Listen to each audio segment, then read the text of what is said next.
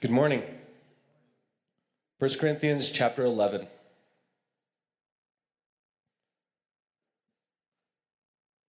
Be imitators of me as I am of Christ. Now I commend you because you remember me in everything and maintain the traditions even as I delivered them to you. But I want you to understand that the head of every man is Christ. The head of a wife is her husband, and the head of Christ is God. Every man who prays or prophesies with his head covered dishonors his head. But every wife who prays or prophesies with her head uncovered dishonors her head, since it is the same as if her head were shaven. For if a wife will not cover her head, then she should cut her hair short. But since it is disgraceful for a wife to cut off her hair or shave her head, let her cover her head. For a man ought not to cover his head, since he is the image and glory of God, but woman is a glory of man. For man was not made from woman, but woman from man. Neither was man created for woman, but woman for man. That is why a wife ought to have a symbol of authority on her head, because of the angels. Nevertheless, in the Lord, woman is not independent of man, nor man of woman. For as woman was made from man, so man is now born of woman, and all things are from God. Judge for yourselves. Is it proper for a wife to pray to God with her head uncovered? Does not nature itself teach you that if a man wears long hair, it is a disgrace for him? But if a woman has long hair, it is her glory, for her hair is given to her for a covering. If anyone is inclined to be contentious, we have no such practice, nor do the churches of God. But in the following instructions, I do not commend you, because when you come together, it is not for the better, but for the worse. For in the first place, when you come together as a church, I hear that there are divisions among you, and I believe it in part for there must be factions among you, in order that those who are genuine among you may be recognized. When you come together, it is not the Lord's Supper that you eat, for in eating, each one goes ahead with his own meal. One goes hungry, another gets drunk. What? Do you not have houses to eat and drink in? Or do you despise the church of God and humiliate those who have nothing? What shall I say to you? Shall I commend you in this? No, I will not. For I received from the Lord what I also delivered to you that the Lord Jesus, on the night when he was betrayed, took bread, and when he had given thanks, he broke it and said, This is my body, which is for you. Do this in remembrance of me. In the same way, also, he took the cup after supper, saying, This cup is a new covenant in my blood. Do this as often as you drink it in remembrance of me. For as often as you eat this bread and drink the cup, you proclaim the Lord's death until he comes. Whoever therefore eats the bread or drinks the cup of the Lord in an unworthy manner will be guilty concerning the body and blood of the Lord. Let a person examine himself then, and so eat of the bread and drink of the cup. For anyone who eats and drinks without discerning the body eats and drinks judgment on himself. That is why many of you are weak and ill, and some have died. But if we judged ourselves truly, we would not be judged. But when we are judged by the Lord, we are disciplined, so that we may not be condemned along with the world. So then, my brothers, when you come together to eat, wait for one another. If anyone is hungry, let him eat at home, so that when you come together, it will not be for judgment. About the other things, I will give directions when I come.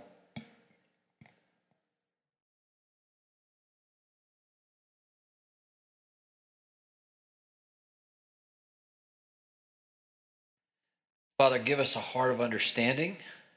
Give us a spirit that is submissive to your word.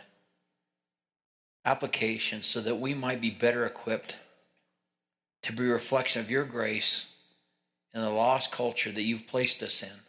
In Jesus' name, amen.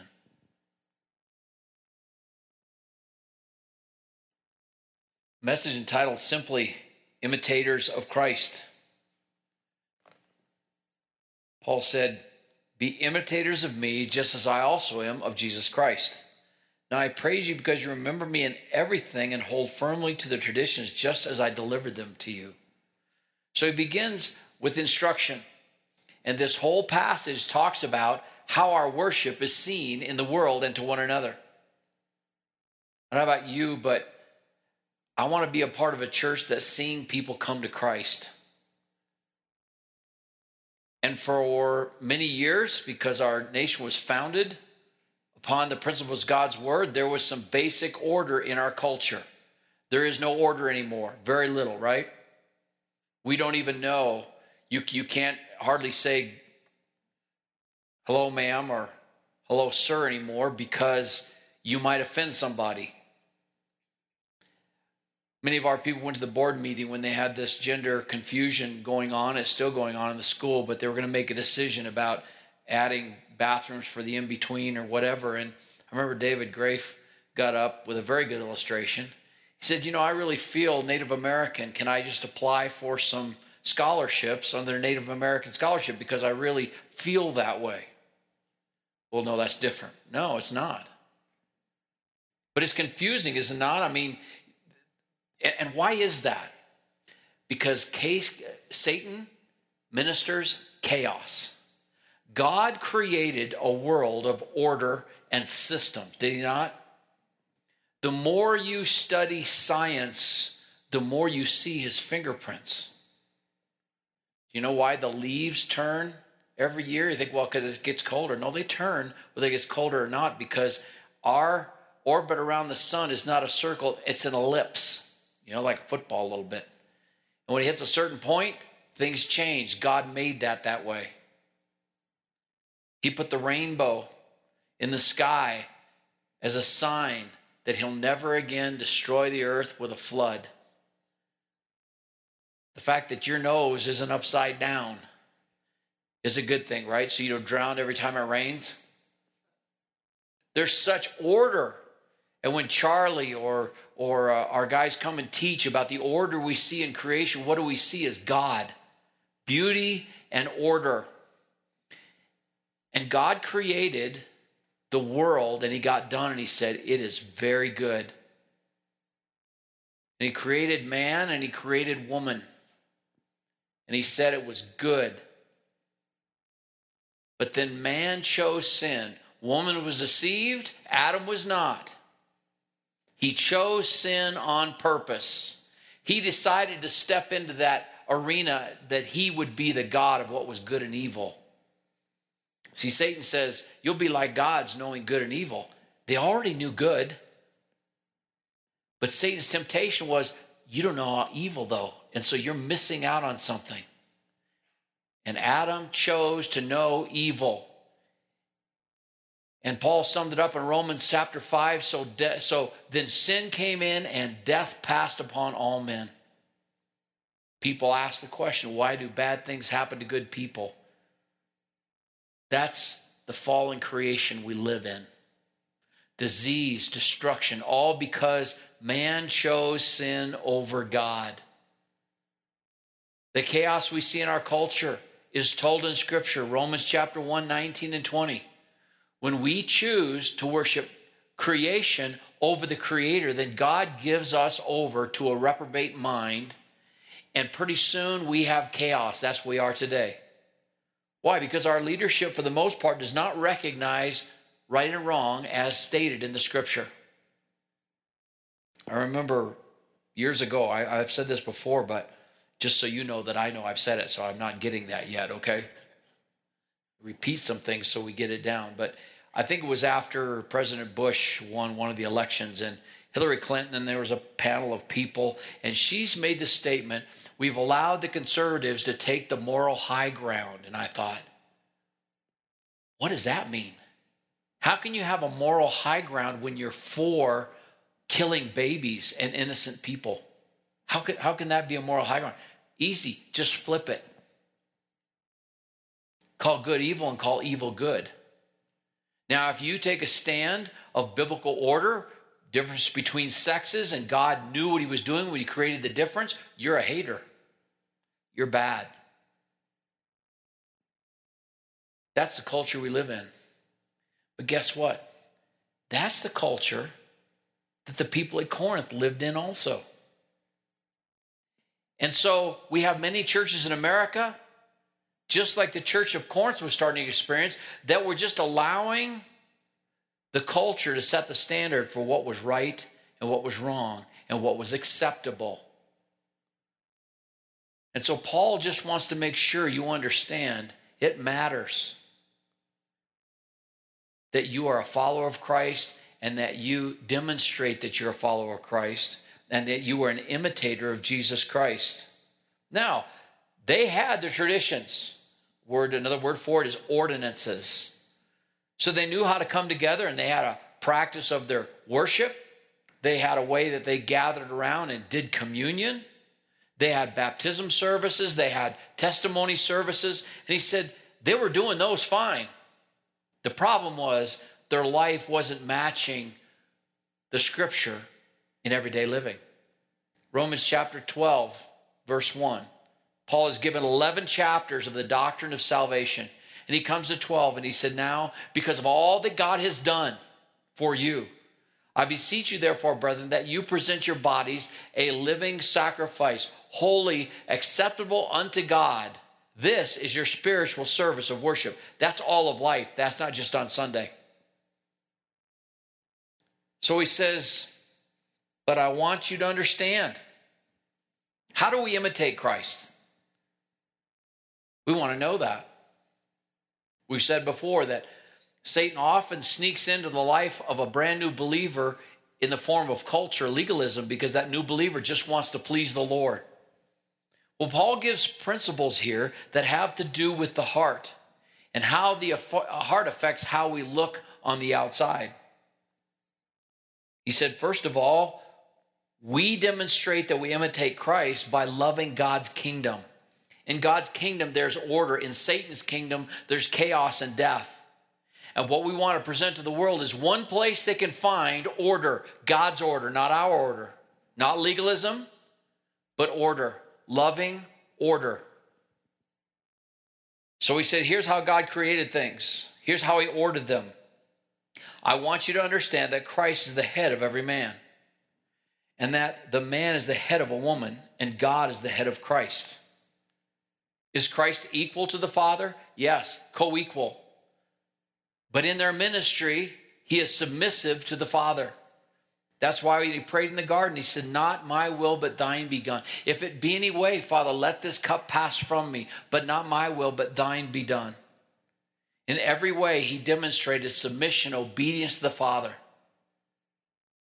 He comes to the last prayer in John 17. He says, Father, I have fulfilled your will. I have glorified I have glorified you on the earth by accomplishing the work that you gave me to do. Now, Father, glorify me with the glory that I had before when we created the world. Doesn't mean that men are not uh, men and women are not equal. They are equal, but they have a different role. And God created that way for order and for strength and for protection, the protection of authority. And so we demonstrate our love for God, like John wrote in 1 John chapter 4. If we love God, we keep his commandments, and his commandments are not a burden. Now, listen, they may be challenging.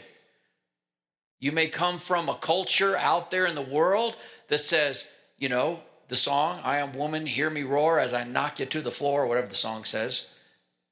And I know too much to go back and pretend, right?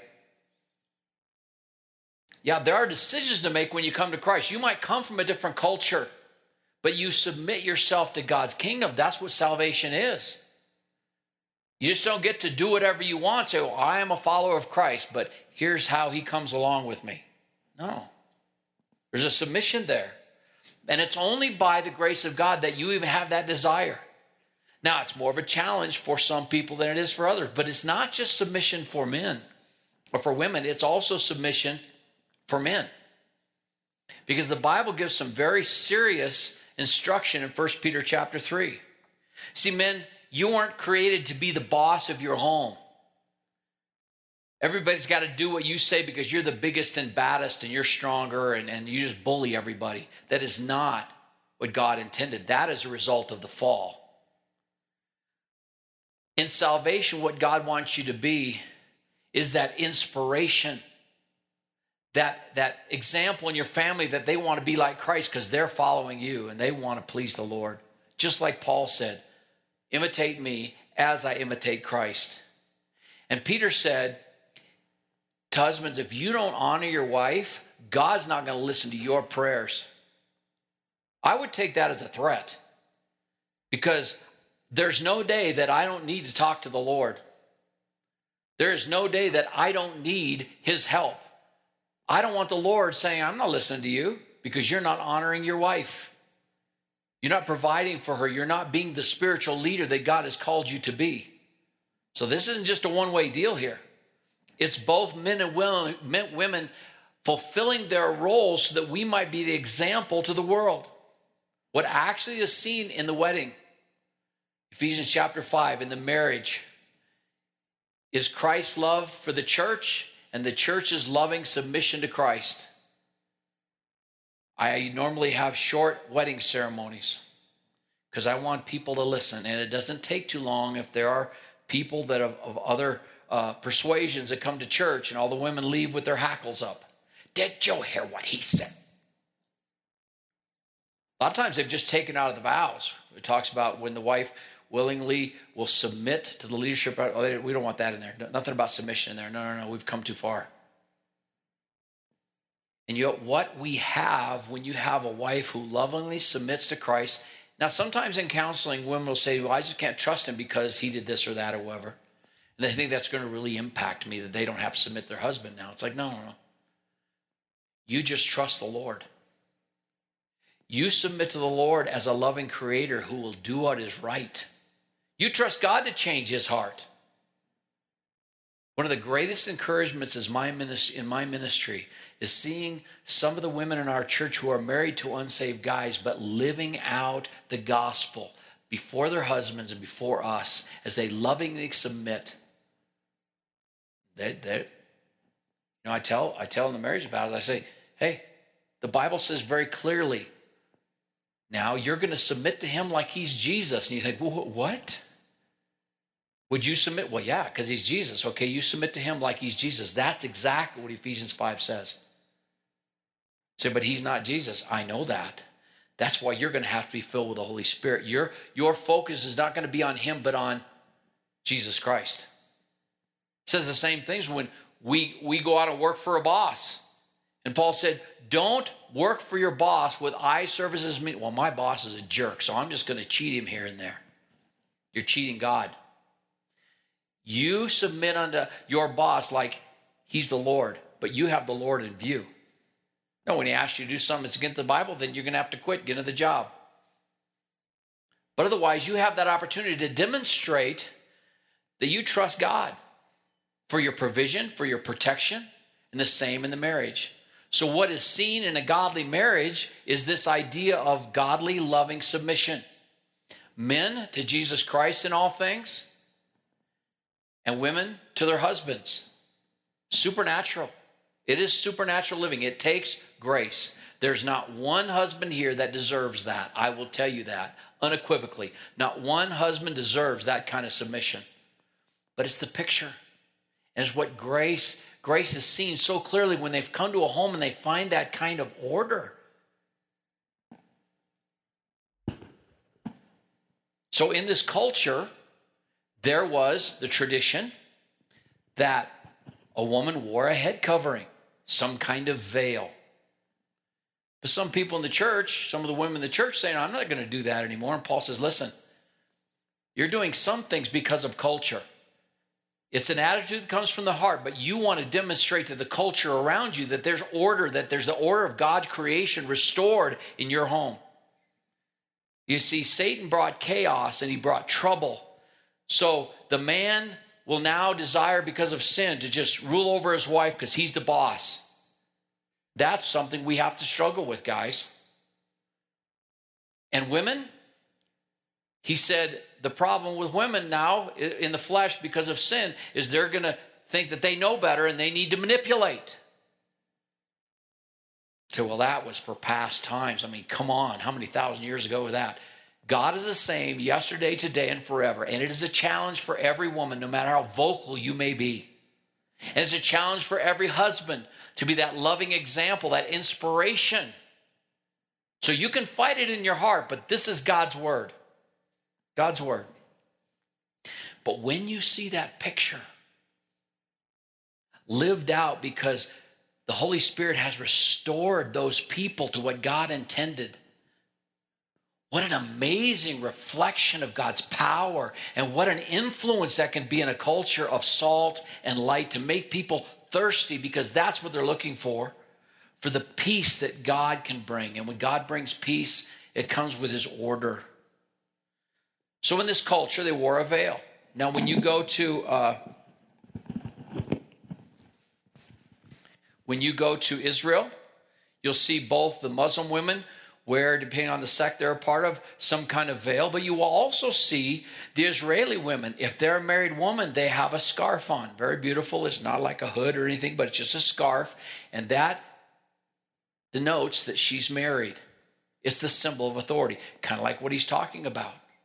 But Paul goes on to say it's not just about wearing a hat. Now, I'm old enough to remember my aunts and my mom sitting around talking about so and so's hat in church because in the in the 50s and 60s all the women wore hats. It was part of that culture that you showed that authority. We still have some of that authority don't we? Some of those traditions. When a man goes into the building what do you do? What do you do? You take off your hat this is where this comes from. Take off your hat. So you got a really nice cowboy hat, fellas. Take it off when you go inside of what? The library, the school building, the church, the courthouse. Places where there's authority. You show your authority. You show your respect for the authority by removing your hat. Now, we've kind of gone away from that, haven't we? I used to have practice in the weight room that Coach Detai started Guys coming with their baseball hats to work out. Take your hat off. Because I said so. What happens when the young man takes his hat off? He recognizes there's a coach there, there's authority here. Because he may not be part of my football players. He may be a basketball player, swimmer, but when he comes into the weight room, I don't think they do this anymore, but comes in the weight room, because Coach Detai said, you take your hat off. He had that rule in his classroom also. Not many do. David said he was, my son David was helping him teach one day. And uh, this kid came in and he said, Hey, take your hat off. Wasn't the first day of school. Kid goes, Listen to this old man. So he sat in his chair. He never experienced D-Ty football before. He had awakening coming. D-Ty went over, took the hat, slammed on the floor, got in that young man's face, and he let him know when you come in my classroom, you will take your hat off. Now open your book and study. And he sat there like this. We don't have that much anymore. You know what's happened? We're losing as a culture. When a teacher used to tell you something, you did it. Now, lady, you go tell your parents, they're making me do this. You, they'll find out. School district would find out if it's doing something wrong. But now, oh no, you can't tell kids anything. And guess what? We have more social garbage being taught than reading, writing, arithmetic, and history. It's chaos. Paul just saying we don't need that in the church. It's very simple way of saying we don't need that in church. If there are cultural symbols of showing your submission to authority, then you do those things. Now he uses hair and coverings as an example because God made men and women different. If you hadn't noticed, I thought I had child rearing figured out till we got Hannah. Girls are a whole nother deal. There are books written for dads, I think especially for dads who raise boys because they're easy. So they know how to talk to girls. It's just different. They're different. And God made the differences beautiful. But He said, when you come to God's people, there ought to be that order, that loving submission.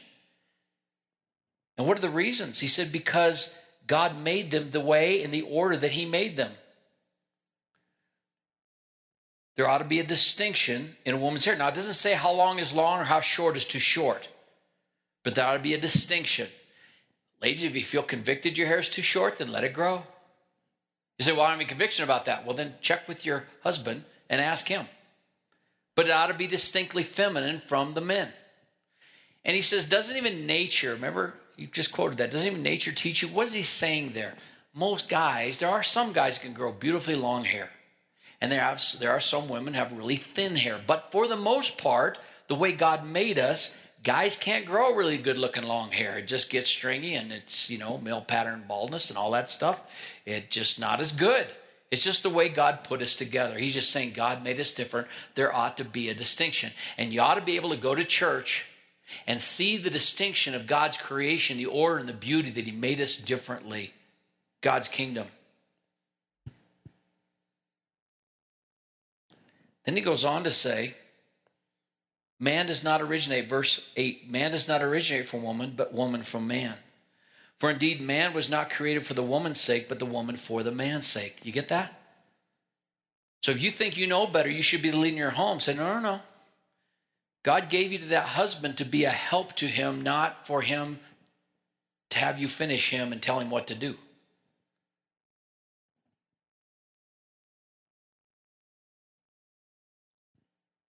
John MacArthur says the point is that man shows how magnificent a creature God can create from himself, while woman shows how magnificent a creature God can make from a man.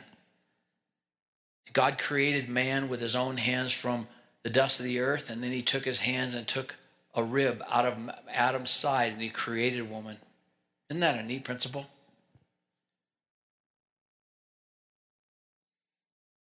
Therefore, the woman ought to have a symbol of authority on her head because of the angels. What? What do the angels have to do with this? John MacArthur says it is proper for a woman to cover her head as a sign of subordination because of the angels, in order that these most submissive of all creatures will not be offended by non submissiveness. Wiersbe says, in some special way, the angels share in the public worship of the church and learn from the church.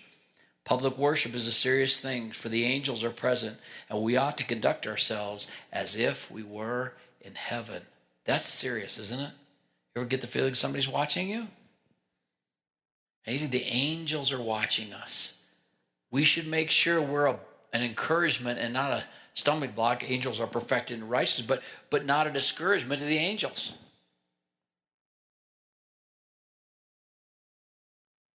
He leaves with this comment, verse 16. If one inclined is inclined to be contentious, we don't have any other practice. What's the attitude of your heart? Is it you just know better and so you don't have to? You're more mature than your husband, so you don't have to? Or for weak husbands, well, I'm not that good a leader anyway. I'll just let her lead and yeah, that's fine. We don't have the practice of that contention in the church. Paul's laying it down there.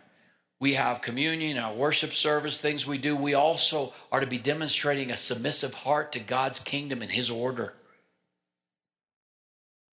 Then he switches, it seems that he switches subject, but what he's dealing with is the same thing. How are you living out what you profess God has placed inside? So, first we said, Are you loving God's kingdom and his order, his creation? Are you demonstrating that order restored? Secondly, are you loving God's family? He said, Now, in giving this instruction, I can't praise you because you're not loving one another. You come together not for the better, but for the worse. You're worse because you come together. We ought to come together and get encouraged and get built up to go out and live before the world, but you guys are discouraging one another. For in your eating, one takes his own supper and one is hungry and another one is drunk. They had what they they practiced what was kind of came down from the first Passover, that that first communion that the Lord gave, and they had a love feast. They would just have the whole kind of Passover deal, and then they have a special time where they break the bread and the cup of blessing, and so they would have communion along with the supper. Can you imagine? Can you even imagine going to a church where they had separate lines? If your income's above this much, you go in this line with your family, but if you're down here, you go in this line. That's what was going on. They get together and they'd call each other, hey, what are you bringing? I'll bring this and I'll bring that. And so then they have their own table, and somebody thought they could just, oh, I'm sorry, uh, this is for so and so. And so, no, we, we brought our own food. And some people came to church and they were hungry.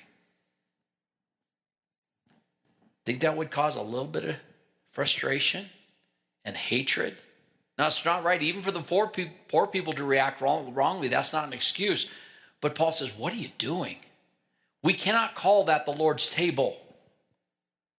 Shall I praise you? Verse 22 I'm not going to praise you.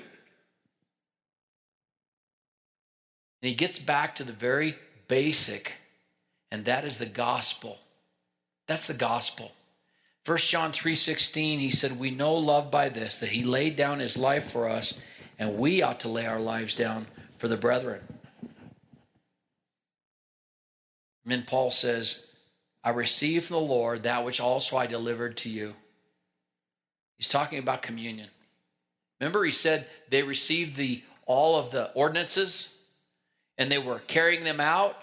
They were doing the outside, but their heart was wrong, just like the Pharisees on, on the outward, they were all like sepulchres. They were all white and they had their, their church go to meeting clothes on, but on the inside, there's all kinds of corruption and dead men's bones. I received from the Lord that which also I delivered to you. And then get this that Jesus, in the same night in which he was betrayed, think of the emotion that's going on there. When he was teaching on the temple grounds, God began to lay the burden of what was going to happen on Jesus. He knew it was coming. He went to the cross on purpose, but all of a sudden the reality was laid upon him.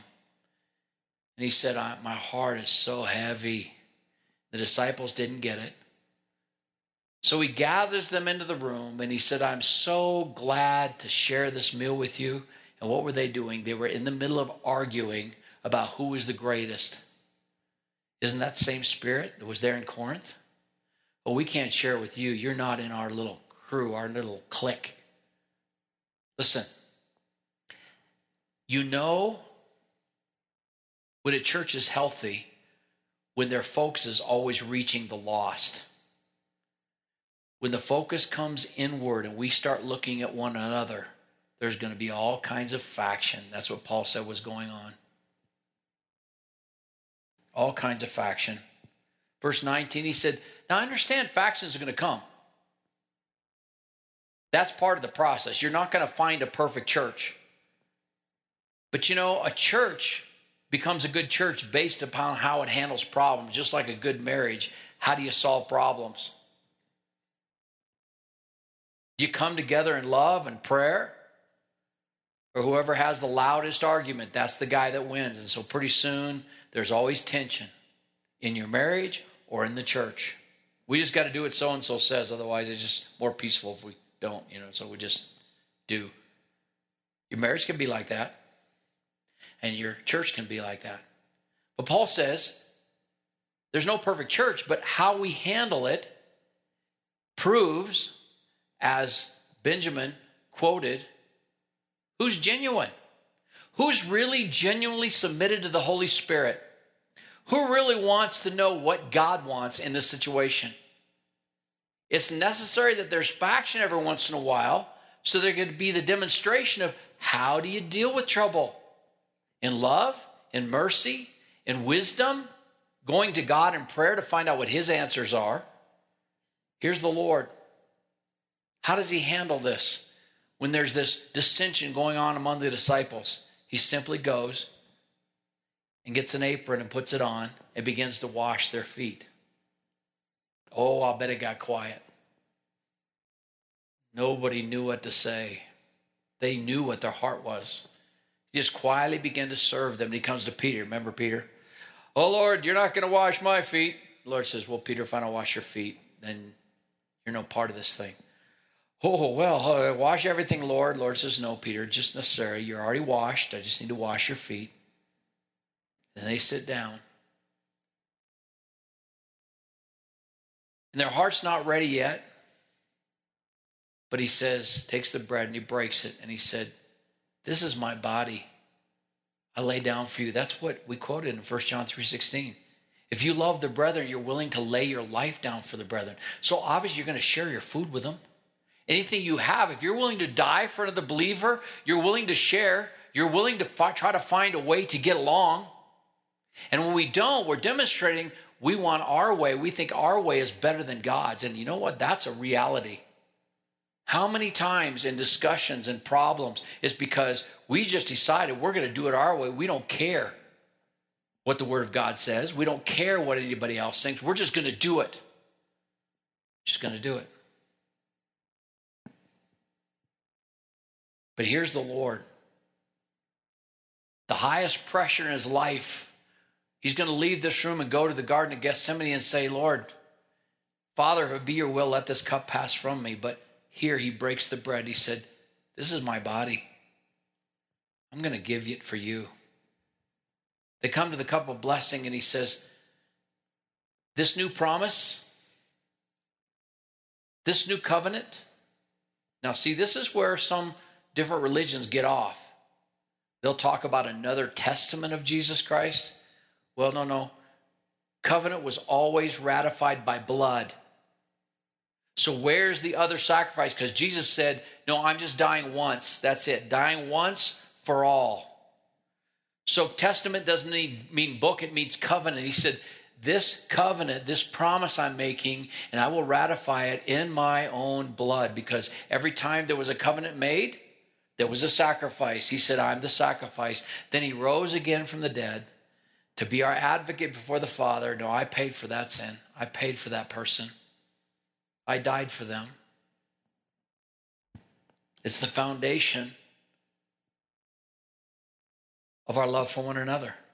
You look around in our church, there are so many different kinds of people, races, nations, different economic places, different attitudes, different cultures, and yet God, in His love, because of His grace, gives us that opportunity to be together, and the world goes, What? hey, this race is supposed to be over there and be against this race, and this is supposed to have animosity against this person. No, no. We are one in Christ, and it's only possible because of his grace that was demonstrated at the cross. This is the gospel.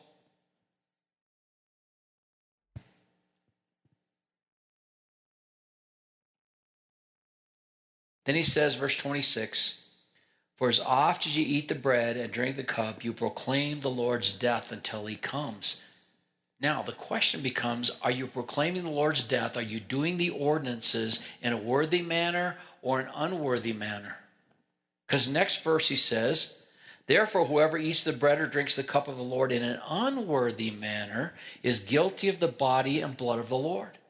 That means you're not living out Christ in your home. You're not living out Christ in the world, and then you walk into the church and just take communion and everything's fine. Well, nobody knows. God knows. So, how do you deal with that? He said, So let each one examine himself. Because if you don't examine yourself and you allow sin to just go on, God's going to bring discipline into your life. Hebrews chapter 12. He scourges every son he receives. And no discipline for the moment seems joyous, it's grievous, but when it's done, it brings it brings forth the peaceable fruit of righteousness. God deals with his children. So that's why we practice close communion. Closed communion is when you go to a church and they won't share with you because you're not from that denomination or a member of that particular church. And we don't stand at the door and the ushers say, Well, here, you can take communion today. Oh, no, I'm sorry, you can't. We don't like what you're doing. No, no. That'd be closed communion where the church controls who gets it. It's close communion based upon this doctrine. Let each man examine himself and then let him eat of the bread and drink of the cup. Because when you don't do that and you go on with your life and you don't check sin and that's not a problem to you, you think you have the attitudes in your home, in on your job, in the church that you do that are wrong and sinful, he says, You eat and drink judgment to yourself. You don't judge the body rightly. And that's why some people are sick in Corinth and some people have died because they thought, I don't have to deal with that. I'm saved. I do the communion. I go to church. God gets this far and no more. And you know what you're missing out on? You're missing out on the joy of full submission to Him. That's what you're missing out on. Yeah, but I don't know. If I submit this part of my life, what's it going to be like? Somehow we have this perverted sense that somehow if we keep a little sin or a little rebellion, our life is going to be better with God than if we let it go. Now, when we say it like that, doesn't make any sense, does it? it doesn't make any sense at all. And you are not the standard for what that is. God's word is. God's word. So he said, but when we're judged, we're disciplined by the Lord. He loves us and therefore he brings discipline. Why? Because he wants us to walk in that joy and that holiness. And he wants to discipline us so that we're not condemned along with the world. Now, he says there in Hebrews 12, he doesn't discipline other people's children, just his own. That's a sign of his love. But it's not something you want.